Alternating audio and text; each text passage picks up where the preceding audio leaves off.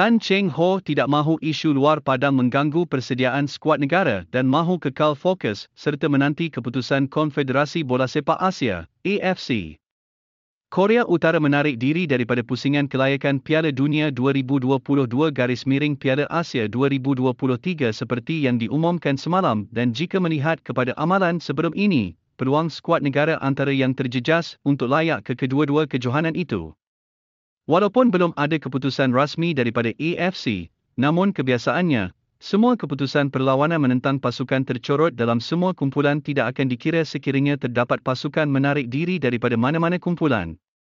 Jika berlaku, berdasarkan kedudukan semasa dalam kumpulan G yang menempatkan Malaysia, dua kemenangan ke atas Indonesia mungkin tidak akan dikira nanti.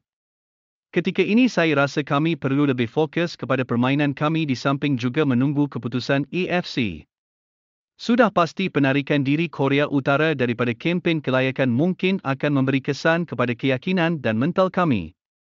Namun, ketika ini fokus utama kami adalah kepada perlawanan yang akan datang menentang UAE, tegas Cheng Ho dalam sidang media selepas sesi latihan.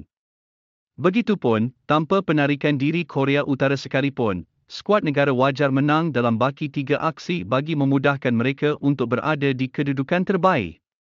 Peluang dalam kumpulan tersebut dilihat terbuka untuk semua pasukan.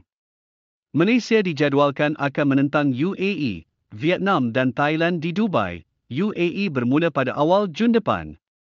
Kedudukan mata antara ketiga-tiga pasukan juga tidak jauh jurangnya dan kemenangan dilihat sangat membantu laluan skuad negara. Selain itu, turut dimaklumkan, hanya seorang pemain belum melaporkan diri iaitu Syahmi Safari yang dikatakan perlu menyelesaikan masalah keluarga dahulu. Dia, Syahmi, dijangka berlatih bersama kita esok dan sudah pasti kita harap apabila dia datang nanti lebih fokus kepada pasukan dari masalah lain. Bukan Syahmi sahaja, pemain lain juga saya harap boleh bagi tumpuan 100% terhadap latihan dan persiapan pasukan, jelas Cheng Ho lagi. Skuad Harimau Malaya akan berkumpul untuk kem latihan pusat selama 4 hari di Stadium Nasional, Bukit Jalil sebelum berlepas ke Dubai, UAE, Khamis ini.